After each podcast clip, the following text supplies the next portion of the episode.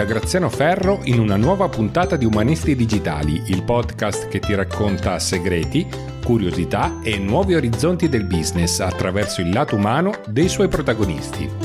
Entra a far parte dei produttori di Umanisti Digitali. Vai su patreon.com slash umanisti digitali.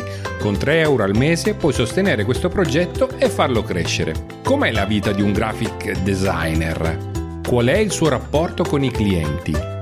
Come conciliare la passione per la scrittura con il copywriting? Chi l'ha detto che non puoi fare lo scrittore di romanzi e il batterista, il copywriter e il graphic designer? Seguimi, andiamo a conoscere l'ospite di questa puntata.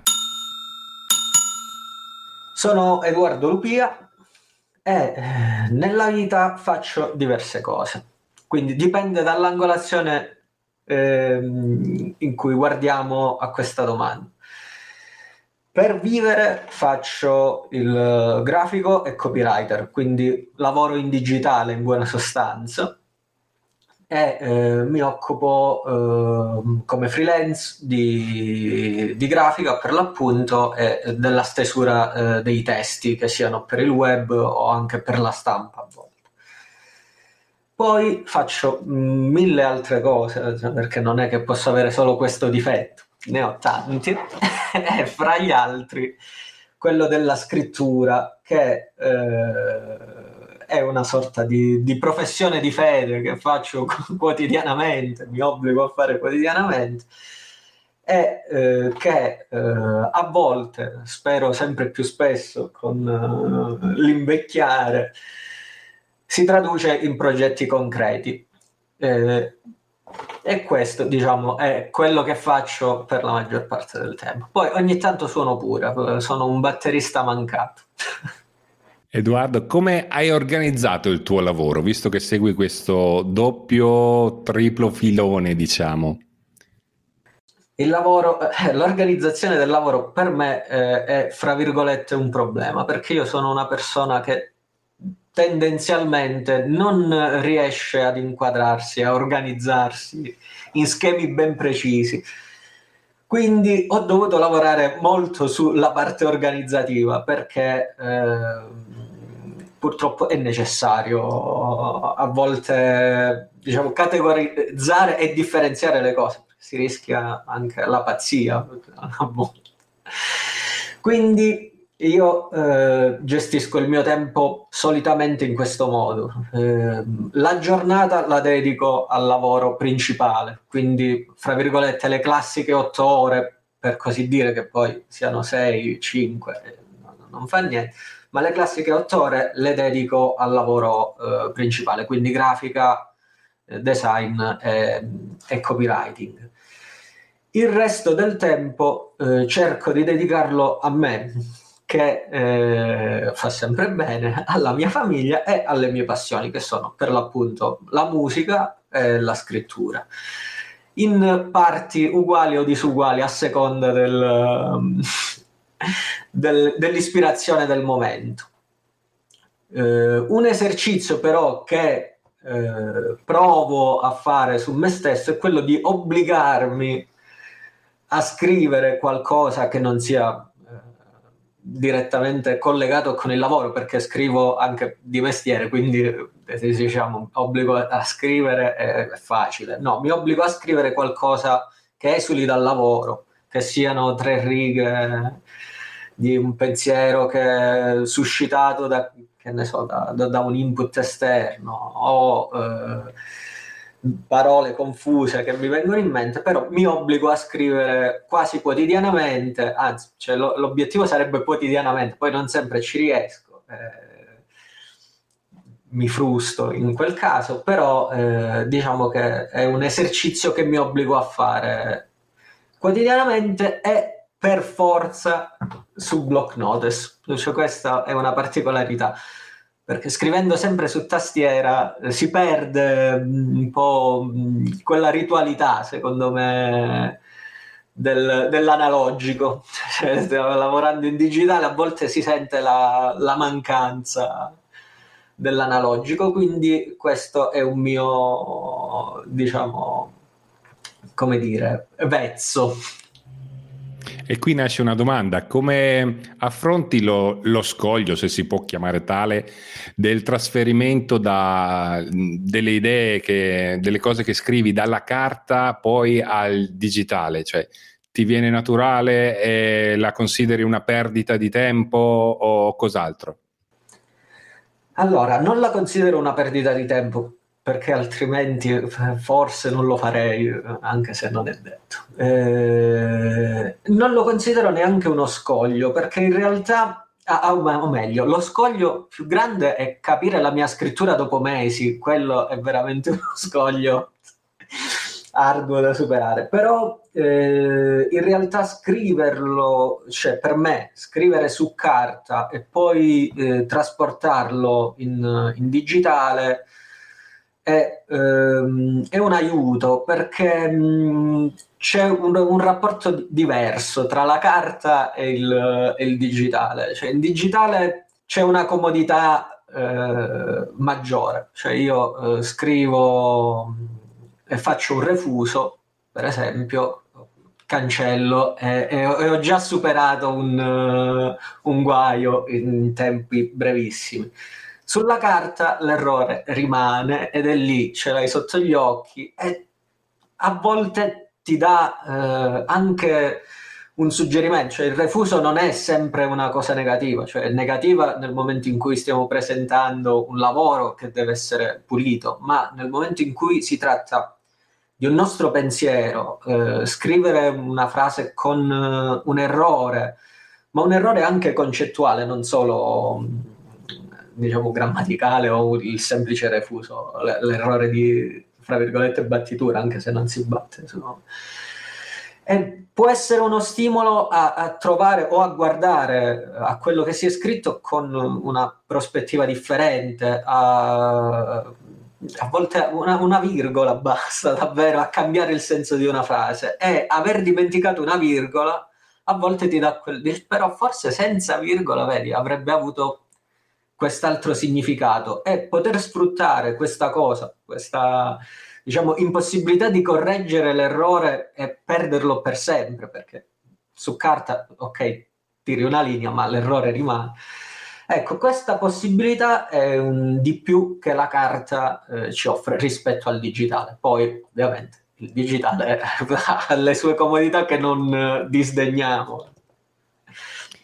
Parliamo del tuo percorso. Qual è stato il tuo percorso e soprattutto come sei arrivato dove sei ora? Allora, percorso un po' fra virgolette anomalo, perché in realtà tan- conosco tante persone che hanno fatto percorsi simili. Io eh, ho studiato filosofia eh, all'università e sono laureato in filosofia e eh, eh, la strada tracciata sarebbe stata quella dell'insegnamento.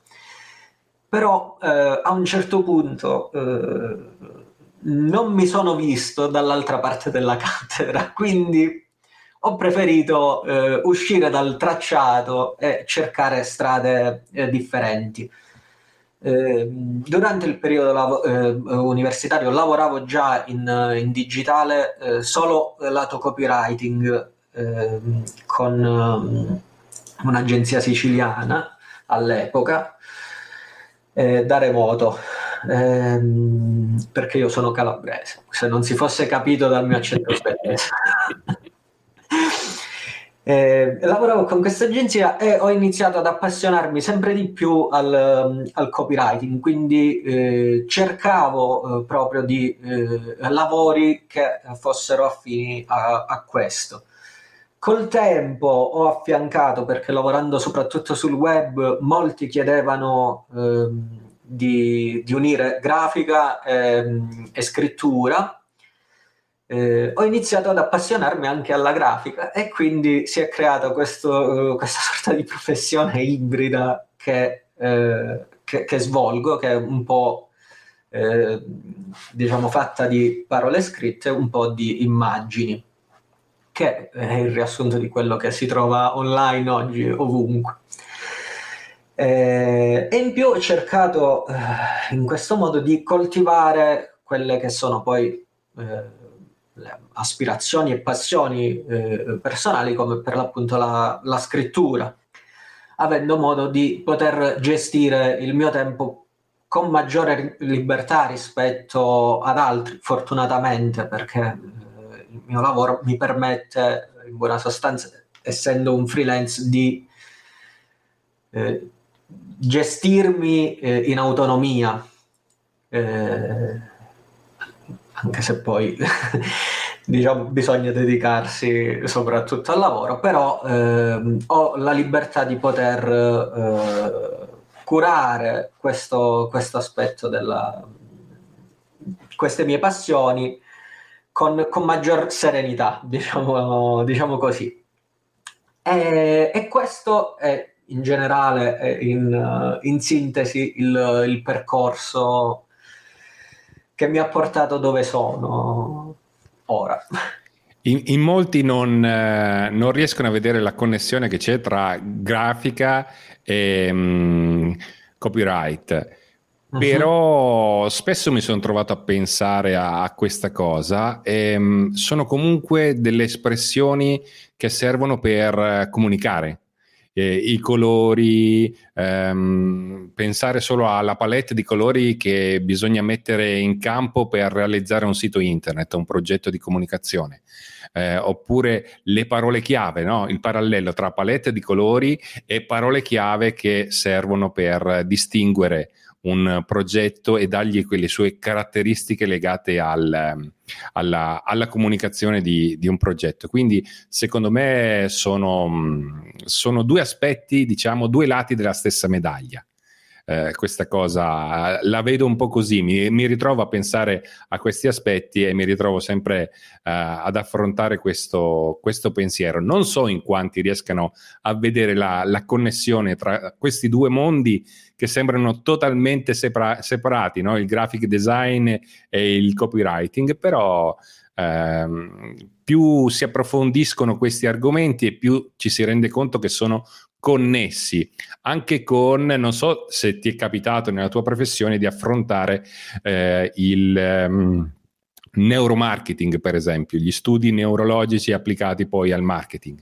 Sì, eh, diciamo che grafica e testi vanno a braccetto eh, sin uh, da, da, quando c'è il marketing, perché non solo in digitale, ma anche eh, sulla carta stampata. Pensiamo alle grandi pubblicità di, di qualche anno fa. Eh, c'è sempre un'immagine che evoca e suscita eh, qualcosa, quindi comunica, come dicevi tu, eh, che poi viene accompagnata da un testo che eh, non fa che rafforzare quello che l'immagine ha, suscitato, quindi eh, conferma, fra virgolette, ehm, l'emozione il, o il sentimento che eh, l'immagine ha scaturito in chi sta osservando. E in digitale eh, questo lo viviamo davvero quotidianamente, a volte senza neanche accorgercene, perché eh, navigando un sito internet, come dicevi tu, noi eh, vediamo palette di colori, loghi, ehm, immagini associate al testo, eh, ma anche eh, banalmente Ehm, nel, nos- nel, quotidiano più, ancora più personale, quando condividiamo un meme, per dirlo, lì è un'immagine e un testo e il testo non fa che rafforzare o eh, dare un senso a quell'immagine, quindi la stessa immagine come in un esercizio di stile può avere più eh, sensi a seconda del testo eh, con cui è accompagnata. Dirigiamo lo sguardo adesso verso un futuro prossimo o anche un po' più in là. Qual è il tuo prossimo progetto? Oppure come vedi un, il tuo nuovo orizzonte per il cambiamento? Bene, eh, domandone difficile. Dovevi dirmelo prima che mi avresti messo in nero. Scherzi a parte. Allora, il futuro è sempre un po' un'incognita fra le altre cose, visto che parlavamo di musica, io fino a qualche anno fa ero un panchettone, quindi no future. questa sorta di nichilismo nei confronti del, del futuro. Oggi non sono più un panchettone, quindi cioè, o meglio, quello non si smette mai di esserlo, però eh, sono meno, diciamo, disinteressato al futuro, lo, sarà l'età, però guardo, guardo con più eh, fiducia al futuro. E eh, sono ansioso di, di sapere eh, quali sorprese mi riserva, perché eh, la, la, mia generazione, la nostra generazione, eh, nei confronti del futuro eh, ha avuto un po' questo, mh, mm, questo rapporto, nel senso che ehm, non tutti hanno fatto quello che volevano fare o eh, hanno avuto la fortuna di avere un futuro, diciamo, facile o con obiettivi facili da raggiungere. Molti eh, hanno dovuto arrancare per costruirsi un futuro, eh, altri eh, in altri modi sono riusciti a crearsi un futuro alternativo rispetto a quello che magari si avevano immaginato fino a un certo punto della, della propria vita, come io stesso, visto prima ti dicevo il percorso tracciato era quello l'insegnante di filosofia, poi eh, il, futuro mi ha sorpreso io ho sorpreso il futuro e c'è stata una deviazione. Quindi eh, non metto paletti a quello che potrebbe riservarmi il futuro, anzi, io dico sempre che per il momento eh, vivo questo presente con queste caratteristiche. Domani eh, potrei trovarmi a fare tutt'altro o a dovermi reinventare per un motivo qualsiasi, perché mm, eh, il bello e anche un po' il brutto del futuro è proprio questo, che è un, un punto interrogativo eh, al quale troveremo risposta solo nel momento in cui accadrà. Risposta molto filosofica. Sono sempre soddisfatti i, i, tuoi clienti? Cosa apprezzano di più di quello che fai per loro? Allora, i clienti vorrei fossero sempre soddisfatti. Ti direi una bugia se ti direi che lo sono, perché eh, sono una categoria difficilissima, soprattutto quando si parla di eh, eh, rompere dei muri, perché quando eh, un cliente si approccia ad un grafico, un designer, un pubblicitario, ha delle idee ben precise sul proprio brand, sul, sulla propria azienda o su quello che vuole essere, però eh, non sempre ha le competenze per, eh, per, fa- per comunicarlo. Quindi eh, a volte l'idea del cliente si scontra con la realtà e con i consigli di chi eh, fa eh, il mio mestiere. Ah, spesso e volentieri succede. Non, non mancano, tornando ai meme, gli esempi, fra virgolette, ridicoli di come eh, si rapporta il cliente al, al grafico, diciamo, cioè, fammi il logo più grande, una, una frase tipica che ci sentiamo dire che è reale, cioè succede realmente e, eh, e lì eh, bisogna un po' rompere degli schemi mentali del, del, cliente e fargli capire che noi non è che stiamo lavorando per la distruzione della sua azienda o dell'immagine del suo brand, ma stiamo cercando di promuoverla al meglio. Quindi ehm, alla fine del percorso, diciamo, eh, quando poi eh, si vedono i risultati o eh, le, i clienti con la mentalità più aperta riescono a capire questo discorso, c'è la soddisfazione. Altre volte invece questo muro non si riesce a rompere e lì eh, c'è dell'insoddisfazione, ma eh, a un certo punto sta anche a chi è dall'altra parte della barricata, quindi a noi eh, diciamo esperti dire caro cliente mi dispiace ma non posso soddisfare questo tipo di richiesta perché sarebbe per me, che poi metto la faccia ai miei lavori, controproducente anche per il mio stesso lavoro, perché se alla fine eh, esco con un brutto logo, per dire, o con un sito web scadente, con dei testi scadenti, poi eh, è anche il professionista che ne paga le conseguenze, non solo il cliente. Quindi si cerca sempre di trovare un equilibrio tra eh, la, la, vera soddisfazione, che è quella di eh, riuscire a raggiungere gli obiettivi di un progetto, cioè andare online, essere ben indicizzato per, uh, per i motori di ricerca, avere delle belle immagini, coinvolgere eh, i clienti ehm, del nostro cliente.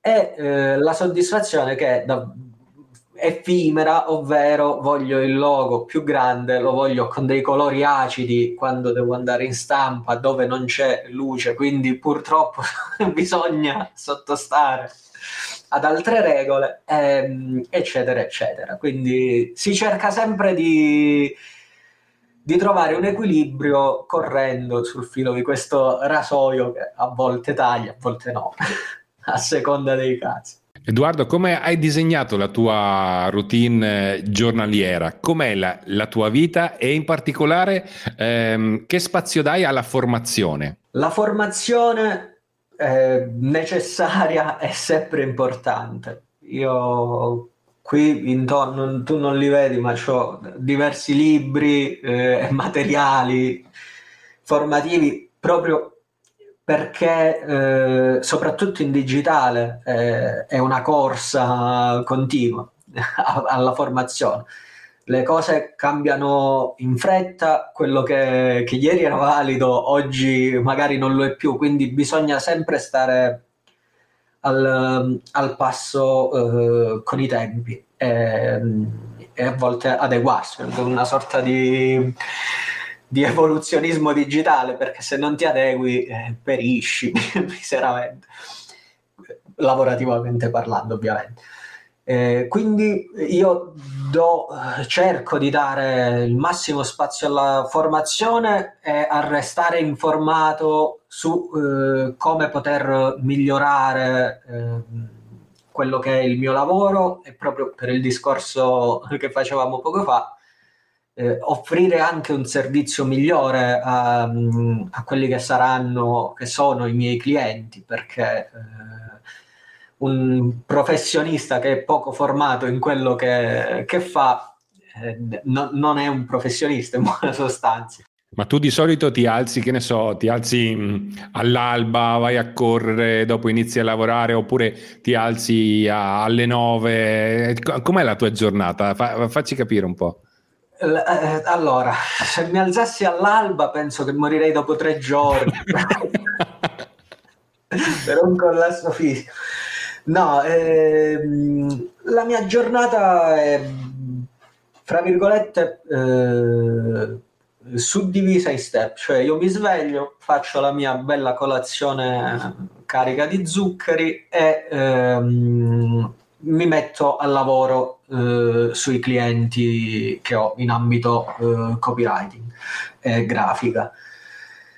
Eh, e lì cerco di eh, seguire e suddividere i vari progetti a seconda delle priorità, eccetera. Ehm, nell'arco della giornata ci sono dei ritagli di tempo dove eh, mi dedico alla formazione, ad esempio eh, faccio un'ora di pausa o più eh, per pranzare e, e lì spulcio eh, mie, i miei feed eh, sul web con articoli di, di esperti, eccetera, oppure eh, leggo un libro sul copywriting digila- digitale. Eh, quindi cerco di, ehm, fra virgolette, occupare i tempi di pausa eh, non solo riposando eh, fisicamente, ma anche tenendomi aggiornato su, su, sul mondo eh, che, che, circonda il, il, mio lavoro e non solo.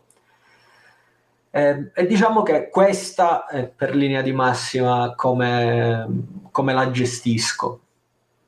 E poi a sera, solo, solo passioni. e bisogna coccolarsi un po', se no. Con che criterio mh, sviluppi i tuoi contenuti? Sempre legata alla mh, ispirazione, che cos'è che ti ispira? Com'è che ti organizzi? Facciamo due discorsi separati, perché ci sono due tipi di ispirazione, nel mio caso.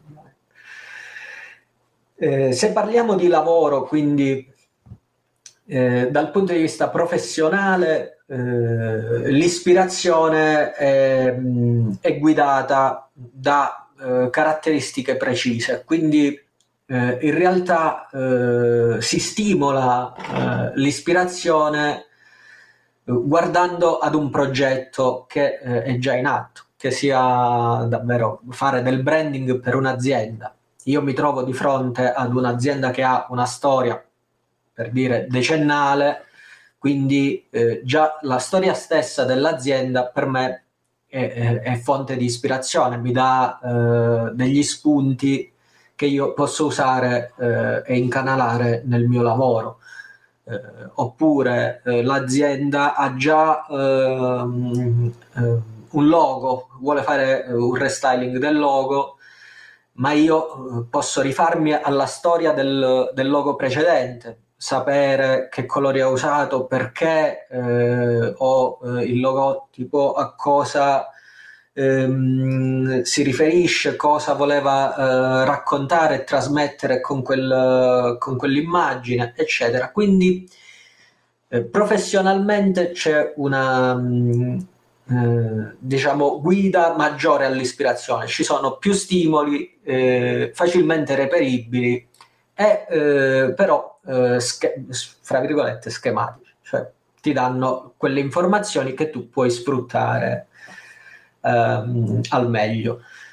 Eh, poi c'è un altro tipo di informazione nel mio caso, perché come ben sai, io sono, ahimè, anche uno scrittore, quindi lì eh, l'ispirazione eh, percorre strade differenti e eh, a volte arriva da sé quando meno te l'aspetti, sei in treno la mattina assonnato con le occhiaie che ti arrivano fino ai piedi, non hai voglia di fare assolutamente nulla, poi guardi il, il tuo vicino di, di seduta e, e, inizi a pensare, a fantasticare, a a, a, trovare degli elementi, ma può essere qualsiasi cosa, cioè il modo in cui si tormenta le dita in maniera nervosa, tu dici chissà perché. E parte un, un tipo di, di, ispirazione, oppure eh, può arrivare da, da quello che, che sto leggendo al momento ad esempio per eh, Romanzo Rosa, il, l'ultimo romanzo, eh, è stato ispirato da eh, degli studi eh, su Jacques Lacan. E eh, lì eh, è, stato, è stata fulminante perché io non avevo la minima intenzione di, di scrivere qualcosa legato a questi aspetti, però eh, la lettura di, di, di, Jacques Lacan, lo studio di Jacques Lacan mi ha, ha suscitato in me eh, eh, alcuni pensieri, eh, alcune emozioni, alcuni pensieri contrastanti fra di loro e da lì si è sviluppato quello che poi eh, si è tradotto in progetto.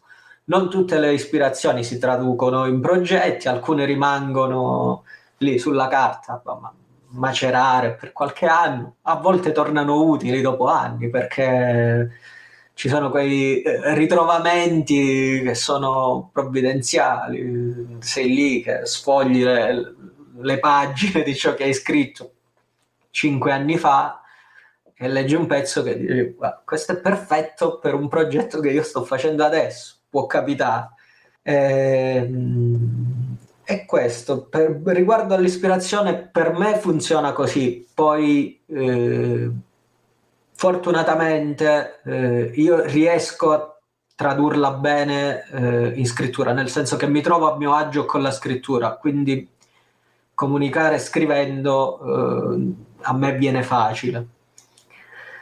Eh, altri eh, troveranno altri mille modi di ispirarsi e di tradurlo come, come è più facile comunicare per loro. In tutto questo la tua famiglia ti capisce? mi capisce in parte. Eh, io ho una nonna che penso che ancora non abbia capito che mestiere faccio, in realtà, però è contenta così, mi vede felice, quindi è contenta. I miei, eh, i miei genitori eh, erano più dell'idea eh, di seguire il percorso A, a dire il vero, eh, perché eh, diciamo, io vengo da, da, una famiglia abbastanza semplice che ehm, eh, vedeva ne, e vede ancora, penso, nel, nella sicurezza di un posto non troppo liquido, diciamo, come poteva essere quello dell'insegnante, una, una, una sorta di, di, isola tranquilla. Dice, una volta arrivato lì, poi noi ci mettiamo l'anima in pace e siamo a posto. Quindi eh, all'inizio eh, l'aver deviato la strada eh, penso li, li, abbia tenuti un po' sulle spine, però ehm, eh, non hanno mai fatto mancare il loro appoggio o la loro fiducia. Quindi eh, questo è l'importante perché un conto è sapere che sono pensierosi, ma al tuo fianco un conto è sapere che proprio disapprovano la scelta che hai fatto. Quindi tutto, tutto sommato, eh, superato il, i primi periodi quando era tutto molto incerto, ehm, e, e loro spingevano, dice, ma sei proprio sicuro che non vuoi fare le domande nelle scuole? Questa era una frase tipica de- della fine, a chiusura delle telefonate, ma le domande alle scuole le hai fatte? Poi hanno iniziato a smettere di chiedermelo e, e hanno capito che eh, questa strada è quella che più mi, mi si cuce addosso al momento. Quindi a, alla fine hanno ceduto e hanno approvato in pieno e sposato in pieno il mio progetto. Dal punto di vista del, della scrittura invece sono sempre orgogliosi perché perché gli fa, gli fa, piacere che io riesca a curare anche quelle che sono le mie passioni. Cosa vuol dire per te essere ricco? Eh, essere ricco, essere ricco vuol dire essere soddisfatto. In che senso? Eh, ci sono diversi tipi di ricchezza, c'è quella economica, c'è quella sentimentale. Ebbene, può esserci un ricco nel senso stretto del termine, quindi economicamente ricco, che è, insoddisf- che è insoddisfatto della sua vita, è sempre annoiato, quindi ha una ricchezza ma solo economica. C'è viceversa chi eh, ha una ricchezza sentimentale grandissima ma è insoddisfatto della sua vita, quindi quella ricchezza perde di, di senso. Ecco, è ricco chi riesce a eh, trovare soddisfazione nel proprio tempo, secondo me. Soddisfazione in quella che è la sua vita, che sia eh, nel benessere economico più assoluto o, eh, o meno, eh, non fa differenza, ma secondo me chi davvero riesce ad apprezzare mh, ciò che, che fa e ciò che ha intorno eh, quella persona è veramente ricca e felice. E purtroppo non sempre ci riusciamo a, ad apprezzare ciò che abbiamo intorno o quelle che si dicono le piccole cose, che poi tanto piccole non sono, perché sentirsi bene con se stessi, secondo me, è una grande cosa. Chi vorresti che parlasse al tuo funerale e che cosa ascolteresti in questo discorso? Al mio funerale vorrei che suonasse una band heavy metal e ascolterei con piacere eh, dei bei riff pieni di chitarra, molto elettrici. è una cosa che mi piacerebbe seriamente vedere dal, dall'esterno, sarebbe una scena, penso, stupenda.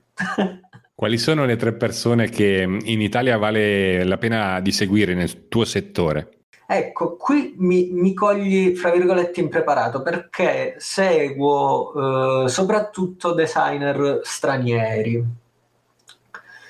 Però, eh, per quanto riguarda il mondo eh, digitale in Italia, eh, ci sono influencer di, di, di, di fama esagerata, pensiamo a Marco Montemagno ad esempio e altri, che però io non, non riesco a seguire, cioè io seguo più eh, designer grafici e, e stranieri, eh, statunitensi o inglesi.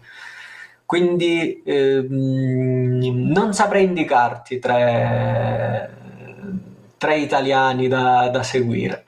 I tuoi tre preferiti stranieri quali sono? Sono mm, eh, Alex DMC che eh, fa anche eh, progetti musicali e non solo, ehm, Ted Cox e ehm, Studio Temporary che è uno studio vero e proprio.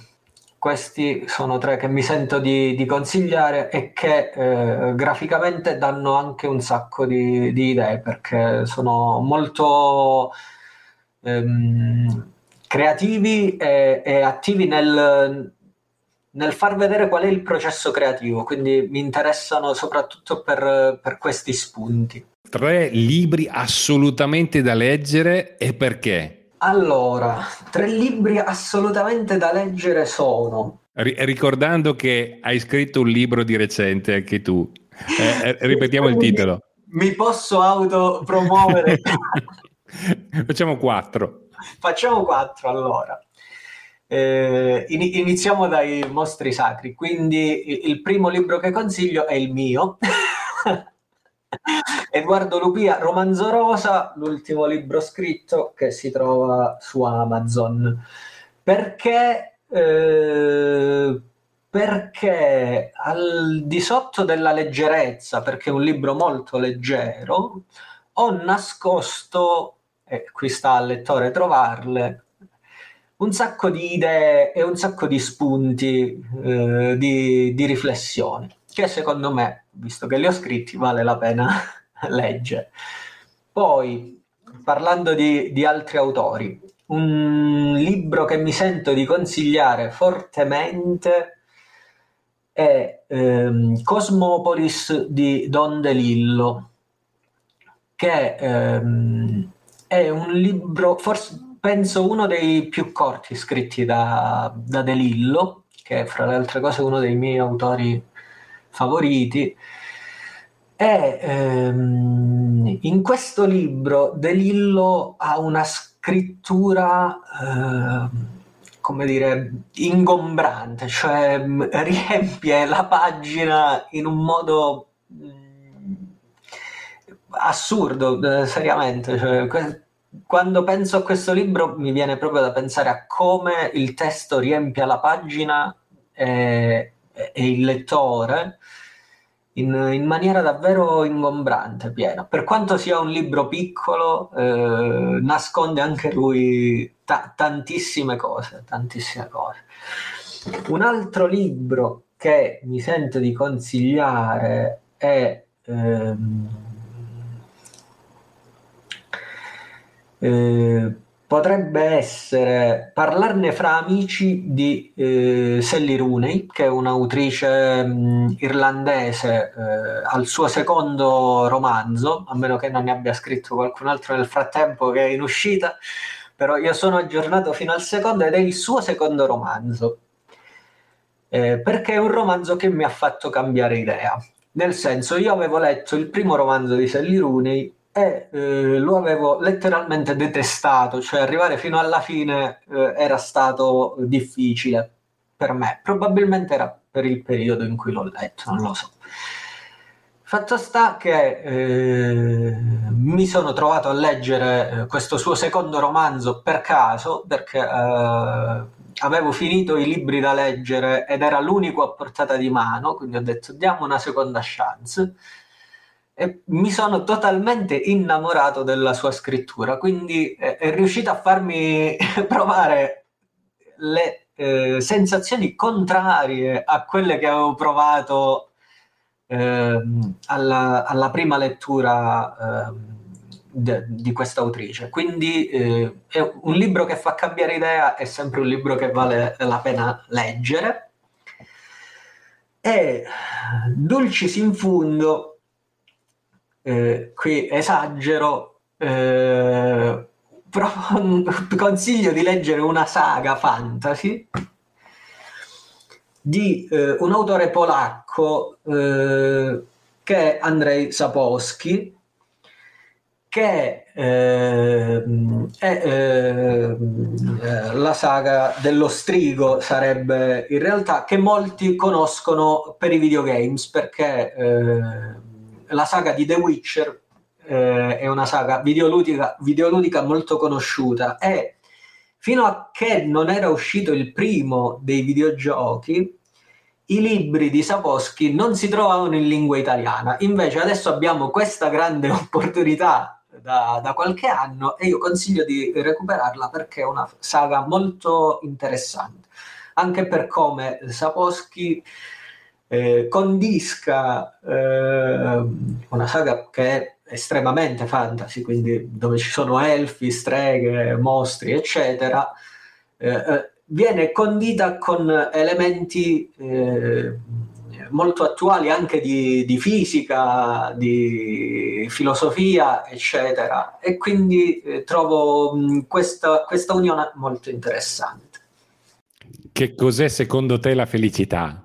E, la felicità, come ti dicevo prima, è stare davvero bene con se stessi, poter avere il, il tempo anche di apprezzare se, se stessi e mh, eh, scoprirsi un po' di più. Quella la, la butto in, uh, in, diciamo in, in meditazione. Io non so se, se, sai come funziona la meditazione. Si respira, si lasciano affluire i pensieri senza cercare di, di stargli troppo dietro e eh, si cerca di percepire il, il proprio corpo così com'è.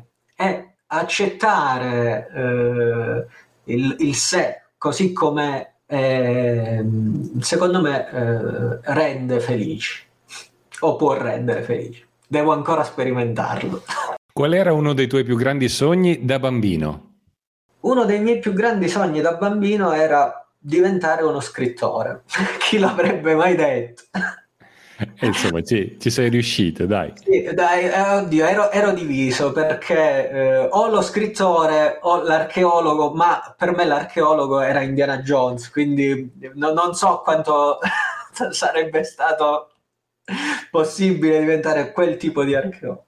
Hai a disposizione un solo desiderio. Cosa domanderesti al genio della lampada? Al genio della lampada chiederei di eh, far sì che il mondo fosse come Imagine di John Lennon. Desiderio proprio così. c'è il genio della lampada, chiediamo in grande, scusa. Edoardo, siamo arrivati quasi alla fine della nostra intervista. Ah, a che domanda risponderesti che non ti ho fatto e a cui a te farebbe piacere rispondere? Ma guarda, sai, in realtà sono molto contento di questa intervista, cioè non ci sono altre domande a cui risponderei, a meno che tu non voglia sorprendermi con una domanda tirata fuori dal cilindro così. Ecco, risponderei volentieri a una domanda a sorpresa. Allora, non so se è proprio una, una sorpresa, però eh, l'ultima domanda che ti faccio per, per, la nostra intervista è questa. Se mh, i nostri amici umanisti digitali vorrei, volessero entrare in contatto con te eh, nel mondo digitale, eh, quali sono i tuoi contatti? Eh, ok, è piuttosto semplice perché io sono eh, reperibile su Instagram, LinkedIn, Behance come Edoardo Lupia. Quindi è piuttosto facile. e da eh, qualche mese anche su Amazon sia come autore che con il libro eh, Romanzo Rosa. Edoardo, grazie per questa intervista. Grazie a te per questa opportunità. Grazie a Edoardo per aver condiviso con tutti noi umanisti digitali i segreti della professione di graphic designer e copywriter. Avremo modo di approfondire questi temi che stanno aiutando tanti imprenditori a comunicare e vendere al meglio i loro prodotti e i loro servizi. Se l'episodio vi è piaciuto vi chiedo di condividerlo sui vostri social usando l'hashtag umanisti digitali, così che sempre più persone possono ascoltare questo podcast. Vi invito a seguirmi su Instagram dove senza filtri condivido la mia esperienza da podcaster. Se ti stai chiedendo come diventare produttore di questo progetto, vieni su patreon.com slash umanisti digitali. Vi mando un grande abbraccio e vi ringrazio di cuore.